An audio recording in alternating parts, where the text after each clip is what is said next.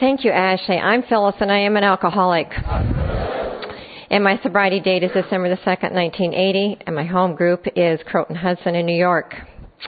And it's such a pleasure to be here. Um, you know, your friends at GSO have mentioned so many times when they heard I was coming to Old Granddad, they said, Oh gosh, you're going to Old Granddad, and everyone there knows you and sends their very best wishes and has such fond memories. Uh, many of them have come to join you, and I'm very excited that I now have the opportunity.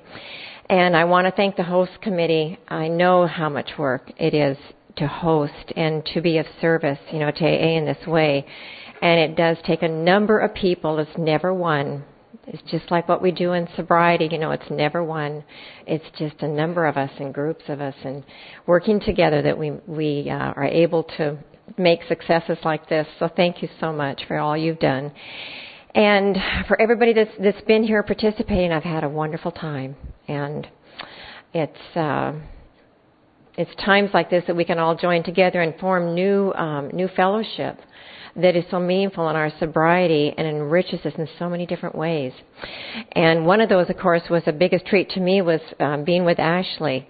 Uh, I think she knows my story much better than she realizes. She's the, from what she, uh, the questions that she asked and everything. I felt like, oh, you know, she's one of the one of the people that um, I've gotten to know in sobriety that so quickly that I feel like she's just a, a very close friend now because you know we've shared so many things. So she doesn't know how much she really knows much more about me than many other people. So um and I was that way too when I was new in sobriety or she's not new she's has 10 years but but all throughout my sobriety I was always asking these questions of everybody and everything because I always wanted to know the answers. I always wanted to know more. And uh you know sobriety didn't excite me in the very beginning but soon it did, and I just wanted to know all about it. And so I'm just so thrilled that she was able to share with me and that I was able to share with her and gain a new friend in AA. Um, you know, my story is really one of, um, you know, beginning so much um, into self and so much um, isolation before I even began to drink. And I was raised in a family that was uh it wasn't alcoholic by any means, but it was just a loving family. And there was no alcoholism. So, you know, I grew up just not knowing what it was about um after I took my first drink long after I was a child but I I was in a very happy family but I I realized looking back I didn't know at the time but I realized looking back that um, everything was really about me. You know, I mean, it was, um, and I didn't, it wasn't a conscious thing. It was just a natural thing that it was about me. All decisions I made, um, everything that I did was me first. And I didn't want to be that way. I was just that way and yet um and I didn't realize that. I think I was in like junior high or I'm sure it was around junior high or high school that I began to realize there was a you. And then I wanted to be more like you but I was still about me and what I could do to be more like you. And but I didn't do for others. I didn't think of others first. It was always me. It was always about self you know and what what was it that and there was this big gigantic hole in me. I remember trying to do so many different things that filled that up. And whatever i achieved whatever i did was never enough. It was always more. I needed more. And so none of that was worked for me all those achievements. Um i did very well in school throughout all my school years but it was never enough whatever i did so I remember taking my first drink very well. I remember my first drink was when I graduated from high school. And the reason I waited so long was because I didn't know, you know, what it would do for me. But number one, but I just didn't, I was busy achieving things. So I didn't even think about drinking. But that was what we did when we graduated. And so I went out and I, it was just so characteristic of everything that I did, the way I drank after that. Um, I went into a blackout quite soon and uh they told me I was funny. I don't remember anything. Um, I woke up the next morning and I was still in the same place as I started drinking. I was in a cabin up in the woods where everybody went, and there were just a few of us left. And I thought, well, I woke up and I had a terrible hangover, and um, that was just in just so like I said, characteristic of the way that I drank after that. Now, I wouldn't often, I never knew exactly when I was going to go into a blackout, but pretty much all the time that uh, I was a blackout drinker. And certainly for the last years of my drinking, I was a blackout drinker. I lost, um, you know, people will talk about the, obviously the Vietnam War was going on at that time, and I knew what was going on, but I mean, I didn't realize any of the land, any of the news items, uh, the music was there. I didn't know any of the singers. I mean, people will talk about their their past. I think it was just total blank because I was in such um, a period of just uh, not being present at all in my drinking. I didn't. Um, I drank whenever I could, but I wouldn't say that that I was. Um, that you know I didn't I didn't wasn't a daily drinker obviously right away, but I just drank whenever I could. Went off to college and found that crowd that we do, you know, when we search out uh alcohol and um just kind of fast forward into my first job which I thought was going to be the the answer to all my problems because I didn't think I had a drinking problem. I just knew that I liked to drink. And I thought that there was nothing wrong with it because I didn't really get into trouble then. I just drank and had fun, I thought.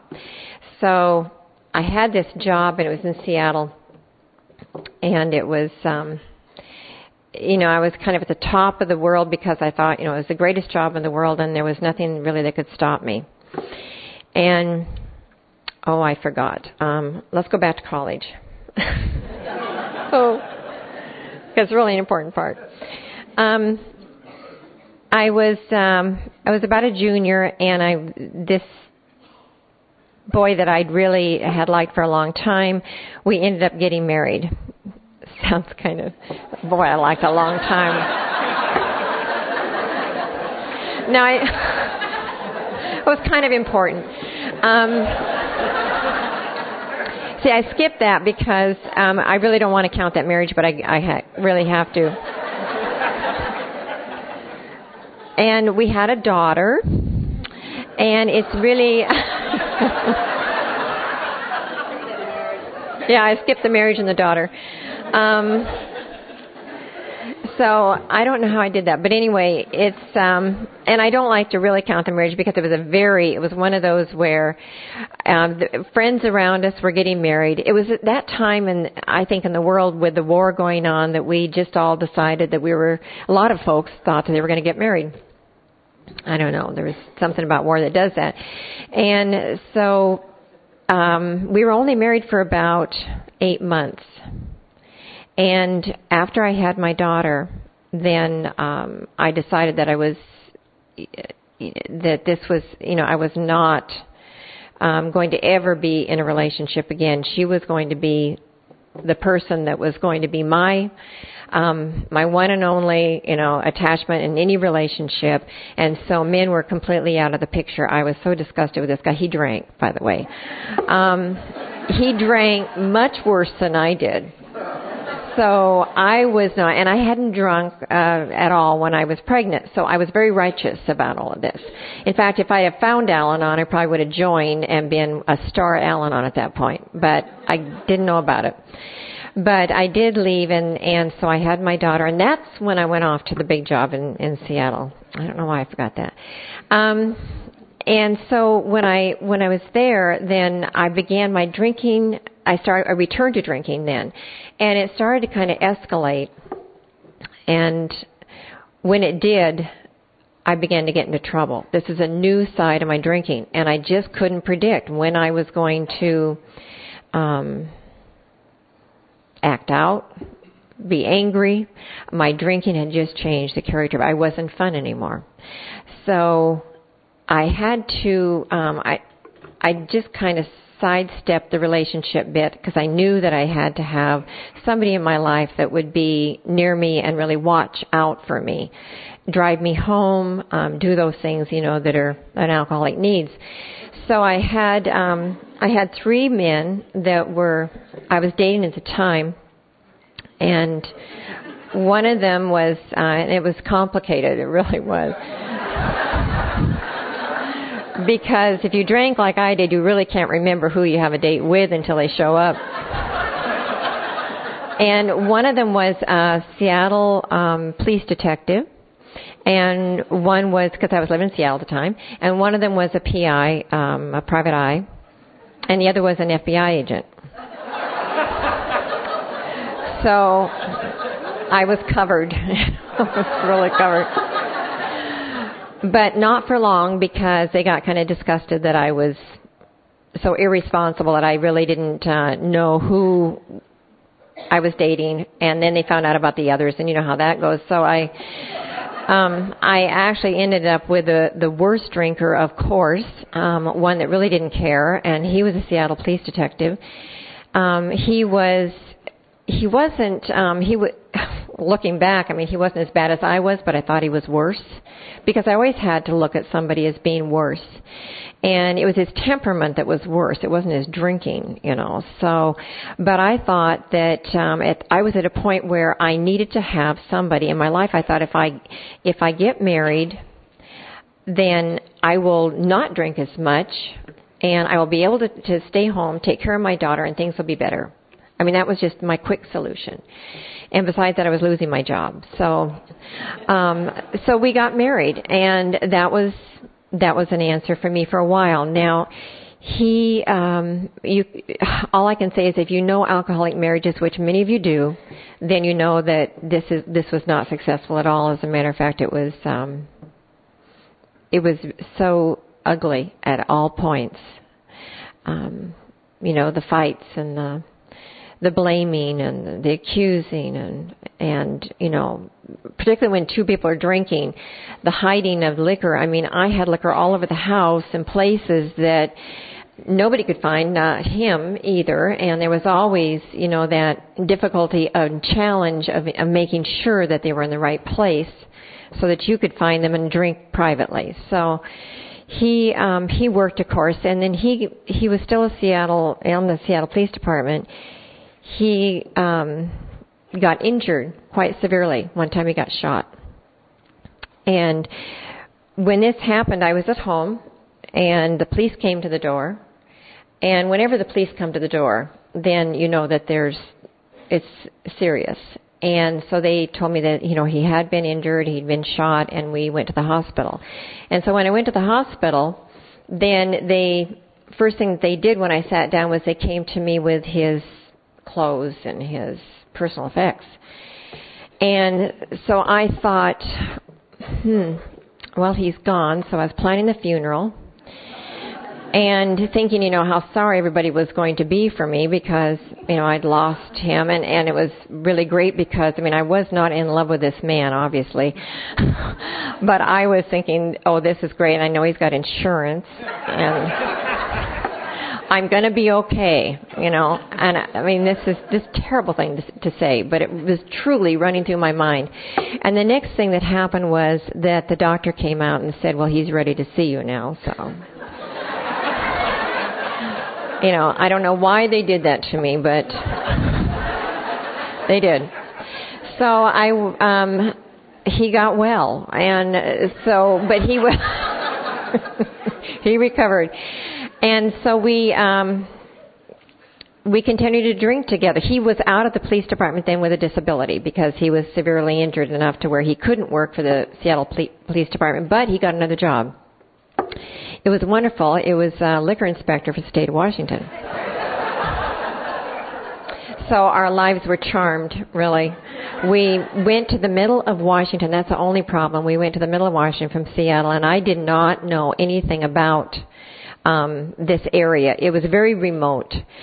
and hardly anybody on the west coast knew about this area. It was up towards the Canadian border, and the only thing that was around was that there were a couple churches and a couple bars and small little. I mean, the bar was and the, and the liquor store was so small it it serviced about three little towns around there. So it was really difficult to come up with enough excuses to to really you know visit the the liquor store enough times to where you weren't really noticed immediately. But um I wasn't going to church at that time. And I want to talk a little bit about, here about God because um I was raised in a very um comfortable environment with with a religious family that it was um it was a way of life it was a way of life. And in fact, I went to church um, up through college and um, stopped really at college when my drinking got worse. And what I did was I feel very strongly that I left my God. My God did not abandon me. I just simply left because I was filled with so much shame, and I knew the way that I was living was not uh, compatible with what I was raised with. And so when I ever whenever I saw a church, I was not going near it. I was not going near it because I knew that I wasn't deserving. I knew I was not living that the way of life that I should, and so God was completely out of my life at that point. Um, it was a time when there, that was the most uh, critical of my drinking. I drank every day because my drinking obviously I didn't work, so I drank every day. It went from the afternoon drink to the morning drink to where you know all of those times you say, "Well, I'm not going to do this. I'm not going to be like that. I'm not going to get that bad," and you do, and I did. Um, it was a time when I had a three year period that I lived in that, that town that I don't have any recollection. I went back to make amends, uh, years later. I couldn't even find my house I lived in. Um, the only place that I could recollect being at was uh, not my daughter's school, but I could remember where the liquor store was. I could remember where that was. I could drive right to it. And I remembered where the bar was. And I could go to bars then because, and I hadn't really been a bar frequenter, but I, I could do that then because my husband was a liquor inspector and they knew that if they kicked me out or if I, if I was not you know the most pleasant person to be around, then um, they get closed down. So it was perfect. I could just sit there and I could drink, and nobody said anything. Um, I woke up one day because I was a daily drinker, and I had a moment of clarity. And the clarity that I had was that I knew that I I knew that I couldn't stop drinking and I wanted to, I, I couldn't live that way anymore. But the second thought that came into my mind was, it's him. You know, if I just leave him, then I will not drink and my life will be better. So I packed up everything that I had, which was little, and I went to Seattle because Seattle was going to be the place where I would work and I would get busy back into work and I'd become productive and, and not drink well, we all know that's what the story was there. I changed my hours of drinking. And I was at work whenever I could be at work, whenever my hangover just didn't prevent me from doing that. And that lasted for about six months. And one, my boss, who later I found out his mother was in AA and had I known that before, I mean, you know, all of these steps that my higher power led me to, to help me along the way to where I got sober. He told me one day, he said, Phyllis, he says, I think you need to try AA. He said, you, you have a problem with drinking. And I couldn't believe my ears. It's the first time I had ever had anybody tell me. Because by that time, see, I had excused everybody from my life.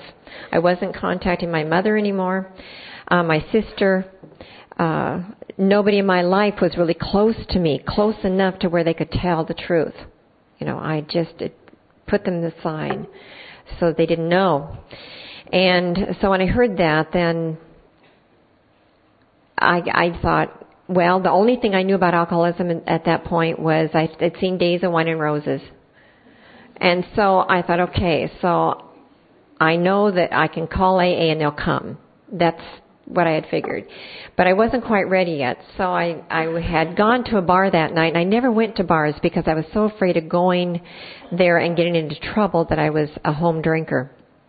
I come home, I pick up my daughter from um from the sitters and I come home and I close the doors and I drink.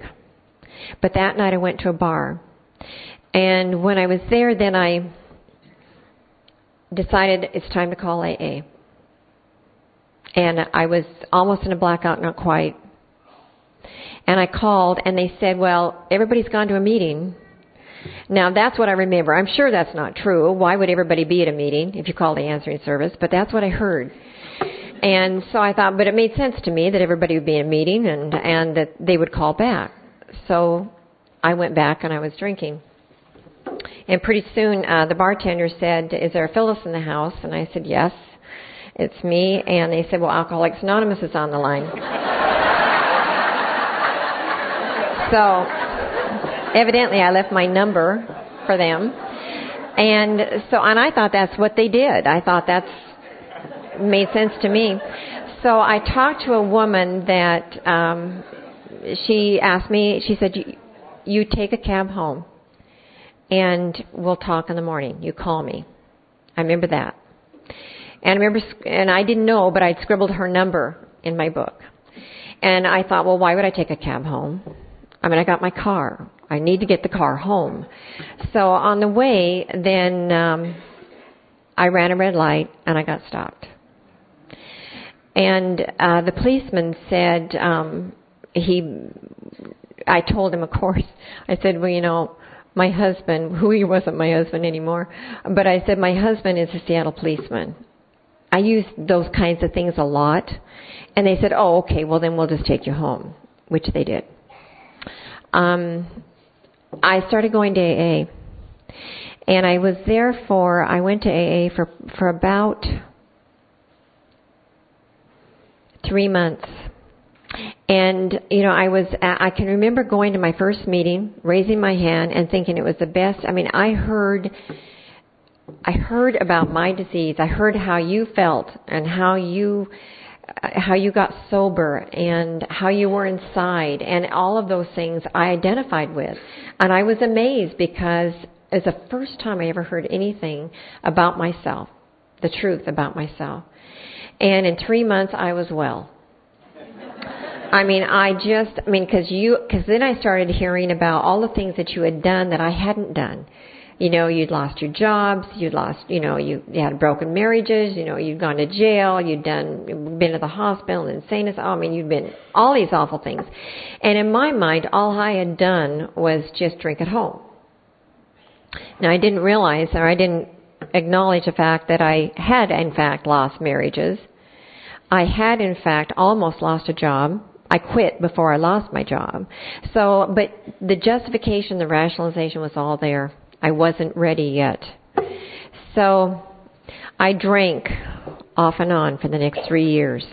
Now, I came into AA in 1977 in January, and I w- did I did the most uh, ridiculous geographics. I mean, I most people uh, most people will go long, long distances, you know, and I just did it in kind of a circle in Washington. And I just kind of lived in different places with different people, trying to get sober in different places because I didn't want to be a failure in one place. I just had to move around a lot. Um, you know, we talk about the yets, and, and a lot of people don't like to talk about yets or hear the yets, but believe me, um, I have to talk about them and I have to talk about the progression because I could not believe how fast um, I went spiraled down. When I thought I'd reached bottom, I didn't know what bottom was until I reached it for the very end. I had all of those yets happen every time I drank. It got so much worse. And it was almost like this sign in front of me, it's time to stop now. And none of those things, and it was talked about with other speakers, none of the consequences made me stop. You know, it just, it never did. Um, I went through two treatment centers. Um, I lost custody of my daughter, which was the biggest heartbreak the very biggest heartbreak that I'd ever been through. And that made me drink more because I could not believe that happened to me. I was homeless. I'd gone to jail. I'd done all of those things. I asked to be put in Western State, which is our mental institution for the state of Washington. And the woman that um, that ran that organization or that institution, she talked to me and she said, "Phyllis, she said the only thing that's going to help you is Alcoholics Anonymous." A judge told me the same thing. I was on probation for a year after an incident where I had um, I became quite violent when I was drinking because I was so angry with myself. I hated myself. So then when I would drink, that would all come out, you know, with my drinking. And I took it out a lot on on cars. Um, I actually, whenever I would be driven to detox, and I would always attack the car. I don't know why, but I, I just, I didn't want to be there. I didn't want to go wherever they were taking me. So, windshields would go, and you know whatever else was around would go. Broken legs. I mean, I just, I just was a crazy, crazy, out of control drunk, and nobody wanted to be around me and you didn't want to be around me. Believe me, I went to so many AA meetings and you know, I'd go in drunk and I'd leave and I'd wonder why I couldn't stay sober. You know, you had to tell me what was wrong with me, you know, that I couldn't stay sober. And I wasn't through drinking. I hadn't reached bottom.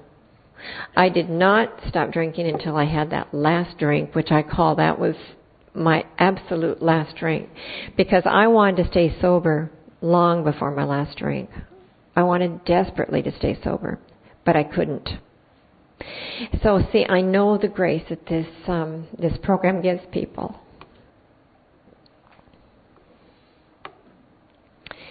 You know, we talk about the newcomers in this program, and we tr- treasure and, and honor the newcomers when they come in because we need newcomers to remind us really of where we are and also we want them so badly to stay sober and have what we have. But the newcomers are the people that come back again and again and again. Just as well. You know, if I hadn't have had that opportunity to come back so many times, I wouldn't be here today.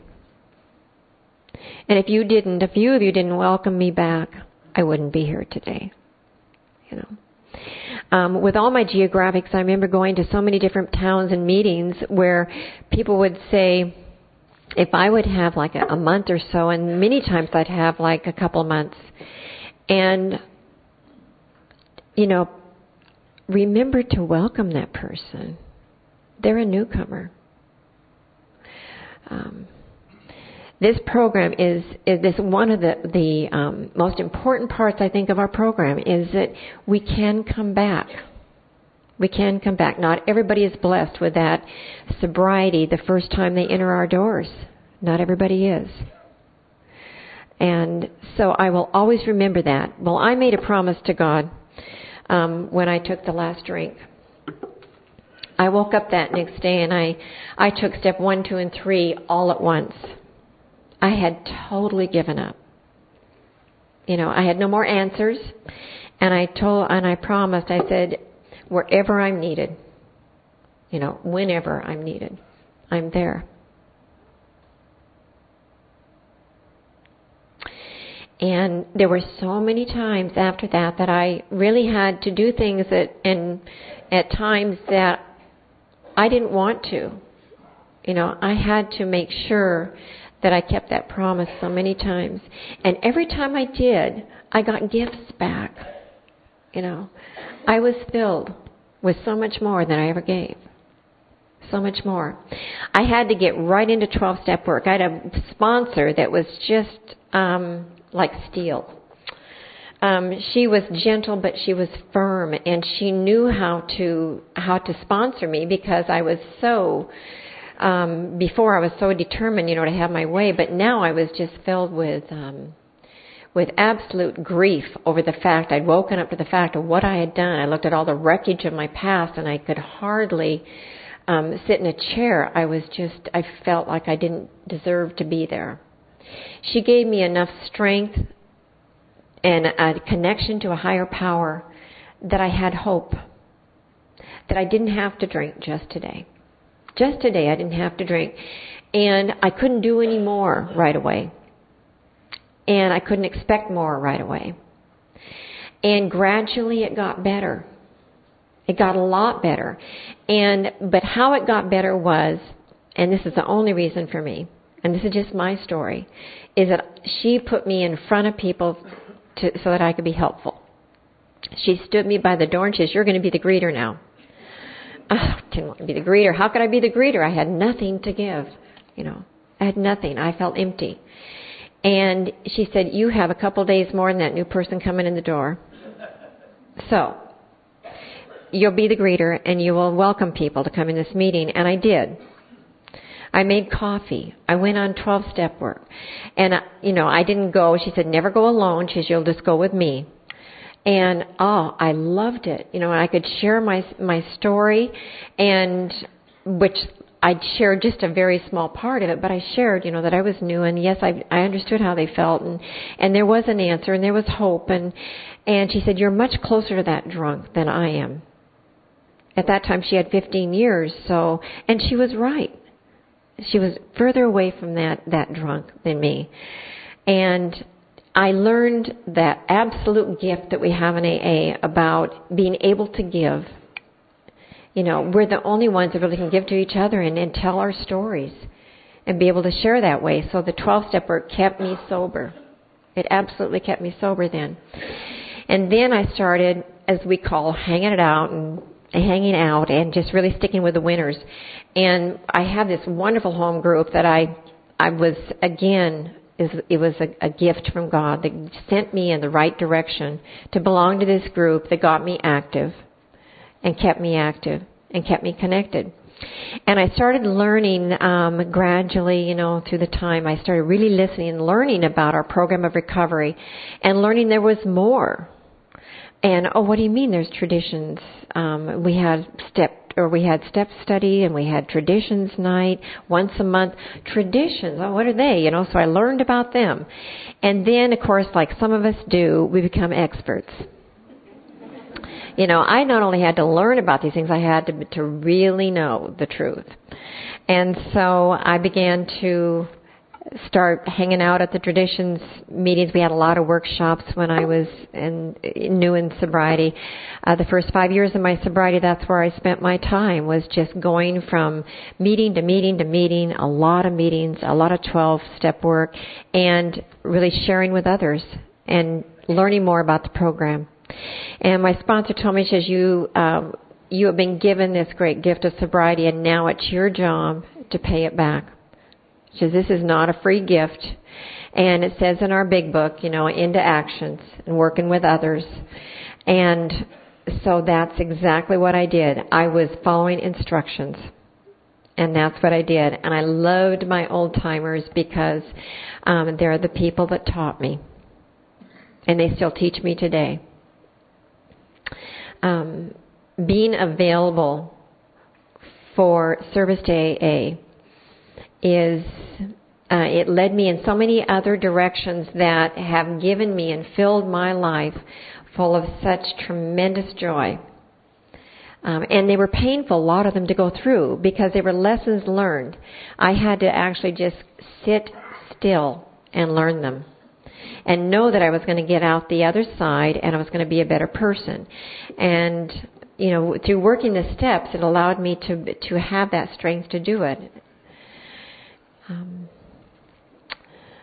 you know, I want to talk a little bit too about the steps. Um, you know, obviously, you know, anybody, any of us that have stayed sober for a while know the steps are not something you just do once. You do them again and again and again. And I believe that um, for me, step five, of course, was so critical. You know, I had so much resentment, so much um, anger towards myself and others that was so hidden, but I, I had to do step five.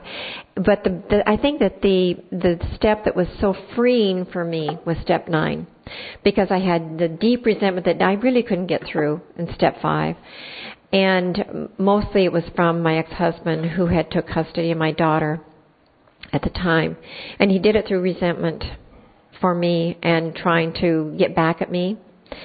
And so when I went to him uh, to do amends, I had to do it in a forgiving heart. I couldn't just say the words. And my sponsor was very careful with that. She said, no, she said, you're not going to just go and say those words. She said, you're going to go with a spirit of forgiveness.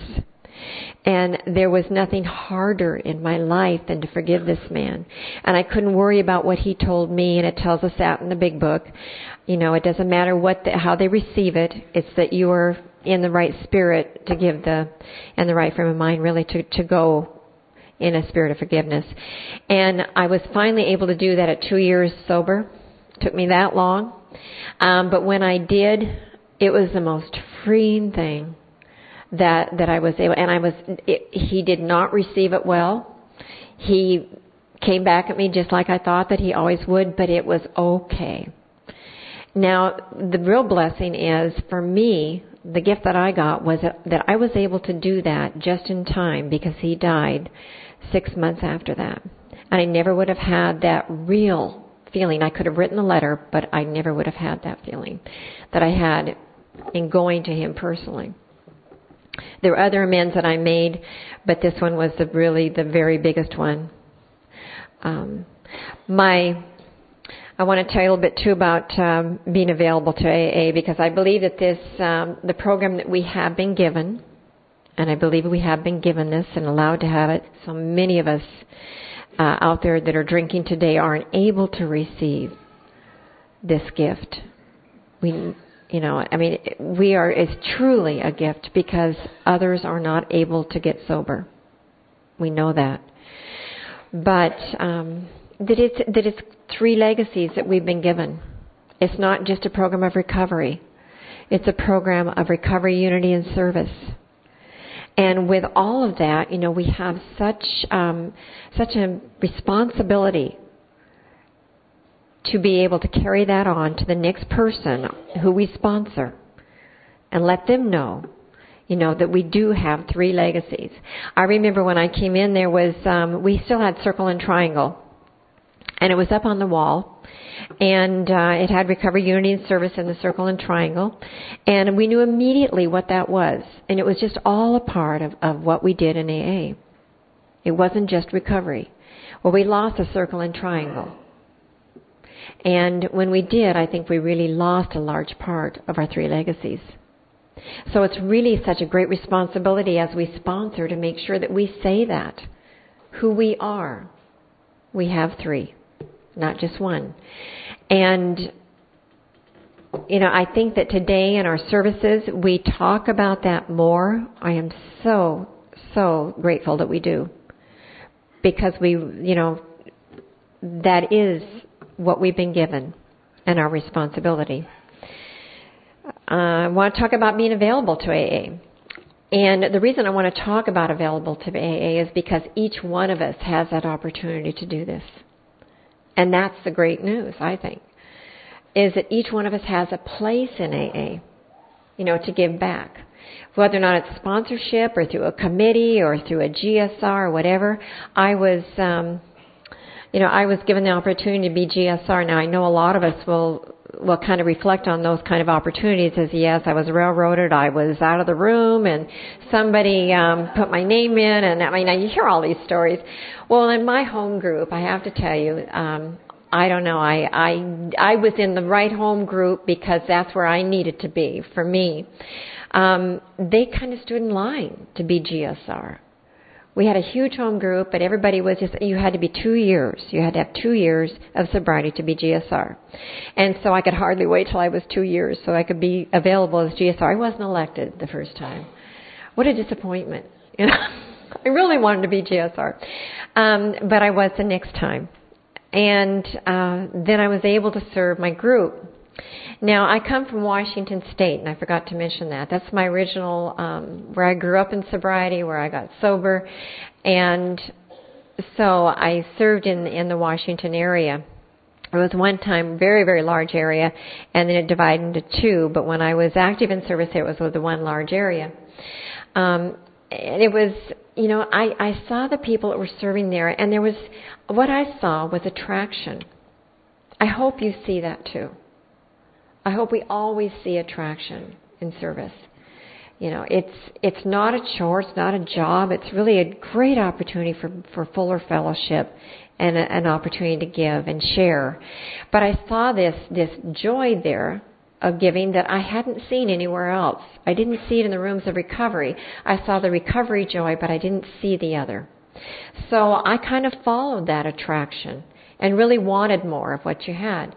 So, and I knew that the only the the way to get it was just to be simply there, be present, be available for whatever was next. You know, that was that was going to be next to my life.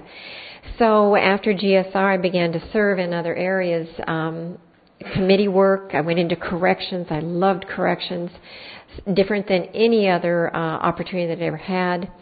Um, still love it, but I don't have the opportunity to go in as much now. I worked in PI and public information and, and the cooperation with the professional community when that came into being.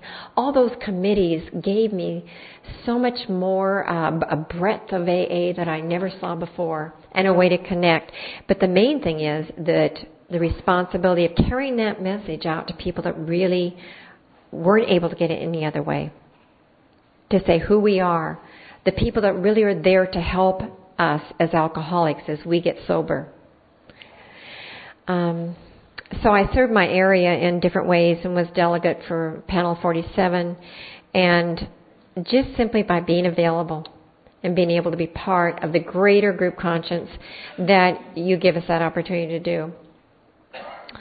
Um, I served as uh, Pacific Region trustee for four years and served on the General Service Board of Alcoholics Anonymous. And you know, like Conley's doing now, and and others have have done before. It is just an amazing experience to be able to serve on a board that serves all of AA. You know, the group conscience of all of AA. And today I'm I'm serving as your general manager of your general service office in uh, New York. Now, coming from Washington State, first of all, let me tell you a little bit about the culture shock. Now, I'd been there visiting before, obviously, when I go for board meetings as a, as a trustee. But um, it's from from a state that is more rural, and I was living in Olympia, Washington at the time, and had been for a number of years. And moving to to the city of New York is uh, very different. Um, I'm not uh, I found that I'm not a city girl. And so I moved out of the of the city. I stayed there for a year and then I moved out and I'm living now in Croton, which is up the Hudson. And it's a long commute, but it's really worth it once I get there because there's peace and quiet and uh more of a serene setting. But my work at the General Service Office, uh what an incredible, incredible gift I've been given. What a responsibility and an opportunity to be of greater service. And I believe it is a service because it's a dedication of time and myself. Um, it's a first job. I mean, when the the first thing that struck me was that I've had jobs before, and in AA, we all know when we work the program of Alcoholics Anonymous how much it it um, reflects on the work we do because we bring all of the principles that we learn in AA into our work, and our work gets just better and better and more opportunities are, are come about to where when we work the principles in our actual work then our work is I mean I've gotten promotions in in business that never would have happened before never um, but I never was able to have a big book on my desk now I'm able to have a big book on my desk. It was so astonishing to me that when, and you know, you know it, um, you know it mentally, you can kind of conceive it, but when you're sitting there and you have all of these books around you, your whole life, you know, as AA, and here it is right in front of you, it's just amazing. I remember the first time that I walked in the office of the General Service Office, and I was, um, it was my first year as delegate. And if none of you have been there, you must come and visit your office. It is yours. And when I walked off the elevator, we we're on 475 Riverside Drive, and we're on the 11th floor. When I walked up the elevator and got off, and I turned to the right, and I saw our circle and triangle.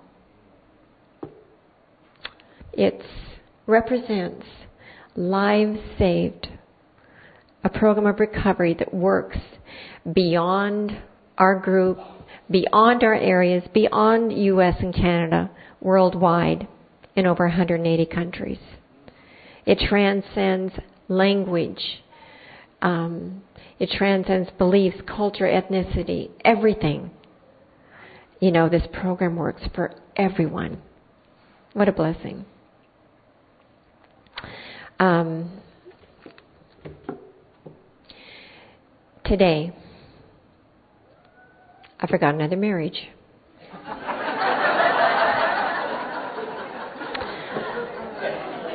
Okay, I know.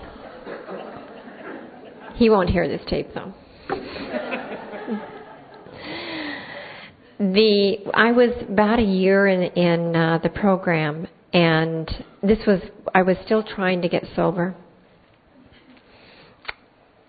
and so it was my it was a year when I was still trying to get sober, uh, one of my three years, and I had met this um, this one man. I'd been told really that, excuse me, that anybody that was really active and serious in the program was, um, I should stick with those winners. Well, literally. Um,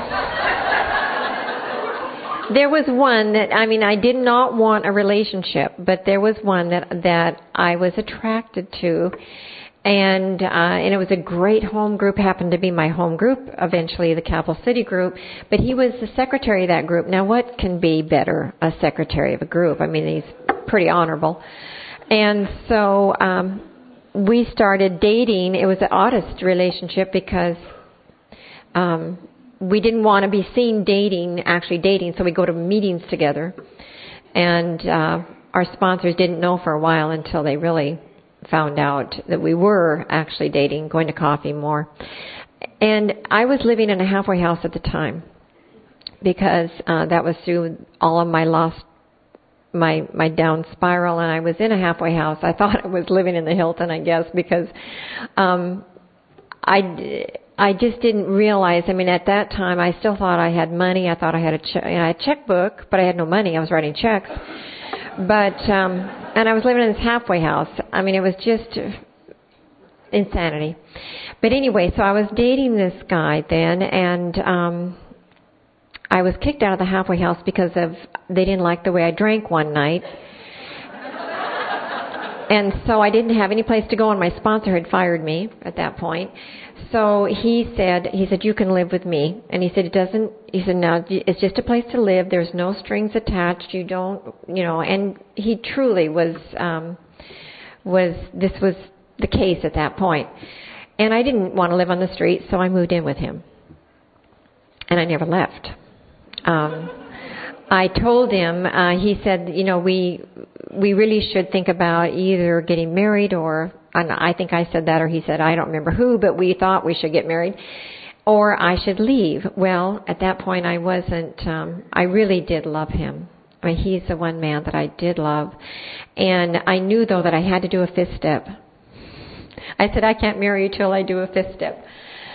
So I did and we got married and I drank one more time after that. And uh, he can, if he were present, he could tell you that he probably, he said, I needed to see you the way you drank because he understood um, my disease.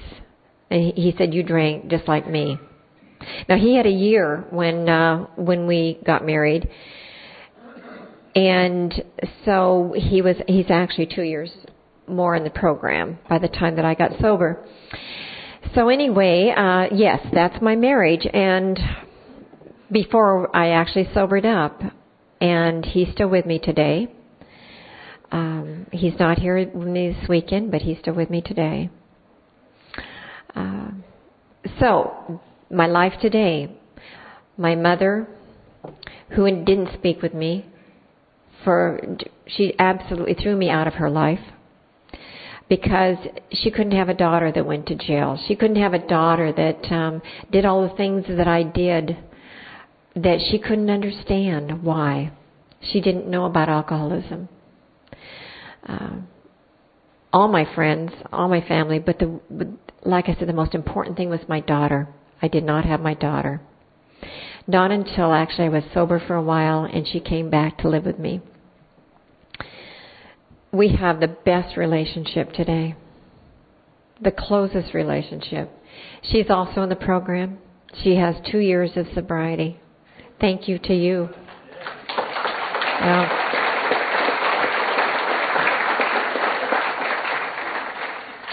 and she struggled just like me, drank just like me, and yet she's sober today. I mean, what a blessing.